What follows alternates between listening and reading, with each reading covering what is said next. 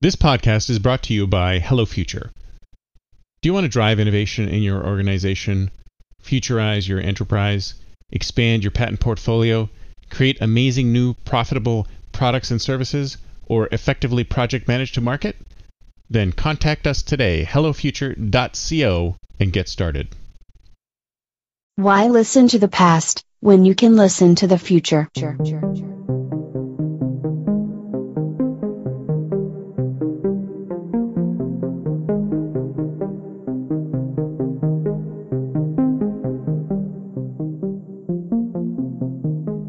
Welcome to the Think Future podcast, broadcasting from deep in the heart of Silicon Valley, California. We focus on innovation, startups, and the future, not necessarily those and not necessarily in that order. Here's your host.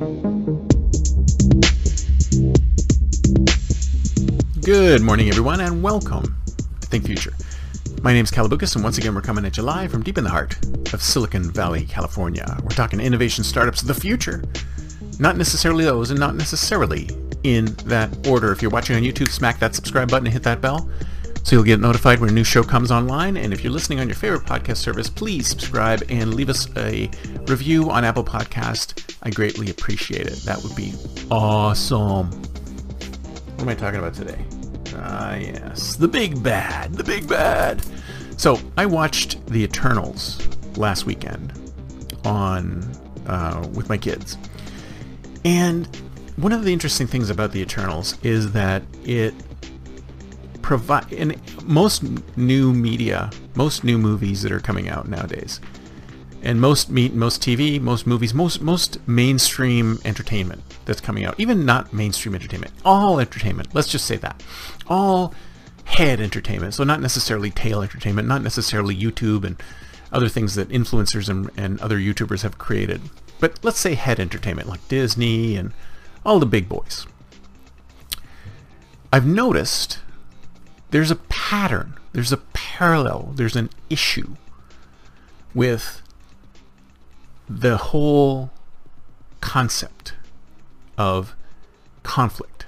Because in all of these things, in all of these media, there has to be conflict. If there isn't conflict, because this is what human beings find interesting, right? We find conflict interesting and we watch conflict. Why do you think people watch things like Big Brother or Survivor? Because there's conflict. There's generated conflict. It's created conflict, but there's conflict nonetheless, right?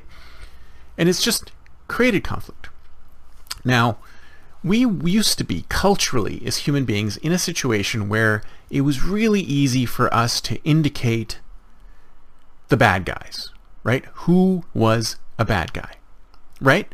Because prior to a certain period in time, there could be bad guys. For example, the Nazis during World War II were pretty much, you could say, bad guys, although you could say that a lot of them didn't really want to do what they were doing, but they were directed to do what they were doing. But they, they, were, they were bad guys that everyone culturally agreed were bad guys, more or less, right?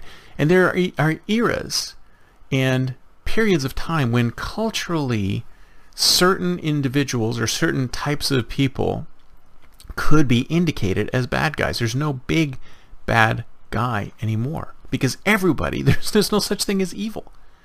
Evil has been eliminated in media because it's no longer evil. It is a different point of view. It's an alternative vision. It's another way of looking at the world. So how can you have conflict between protagonists and antagonists when you can't actually say that this person is really bad. Why is why would you say this person is really bad? What makes them really bad? There is no longer a big bad that we can point to. And here's another example. Say uh, James Bond. So during the Cold War, the Russians were the bad guys. And then there was a period of time when they made Colombian drug lords the bad guys. And now you go watch No Time to Die and you go, who's the bad guy here? The bad guy is a bad guy because he was turned into a bad guy by another bad guy and you know, you kind of feel sorry for him, but then blah blah blah and etc. So there is no longer and, and all the and Eternals had this problem too. Thanos was the bad guy in Endgame, but since then, the bad guys have been so amorphous and hard to pin down that it's almost impossible to say to create an emotional connection to the characters. How do you create an emotional connection to characters when you can't hate the same person or love the same person or get into the same mindset as the characters? I think that's what's what's ended up happening. And plus we also have the CG issues where people are looking at these characters and they're going, those are CG. How can I care about them? Those are robots. How can I care about them? But I digress. So I think what's happened is culturally we've moved into this shattered reality. We're in this shattered reality now where every individual, every group has different big bads and little bads and goods and big goods and little goods and we are we're niching down into a situation where it's almost impossible to have a mass following or a mass set of individuals following in the same direction.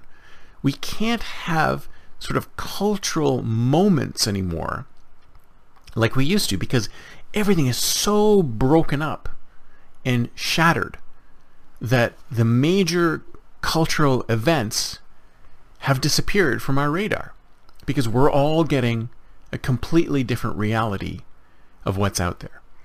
So I just wanted to bring that to your attention because everybody's thinking about how can we get a massive audience for this or a massive audience for that. But we can't because those markets are niche smaller and smaller and smaller and smaller and you have to try and figure out how to extract massive value from a tiny market instead of a little bit of value from a massive market because it's almost impossible today to have a massive market of anything. That's it for me for today. See you next time, and until then, don't forget to think future.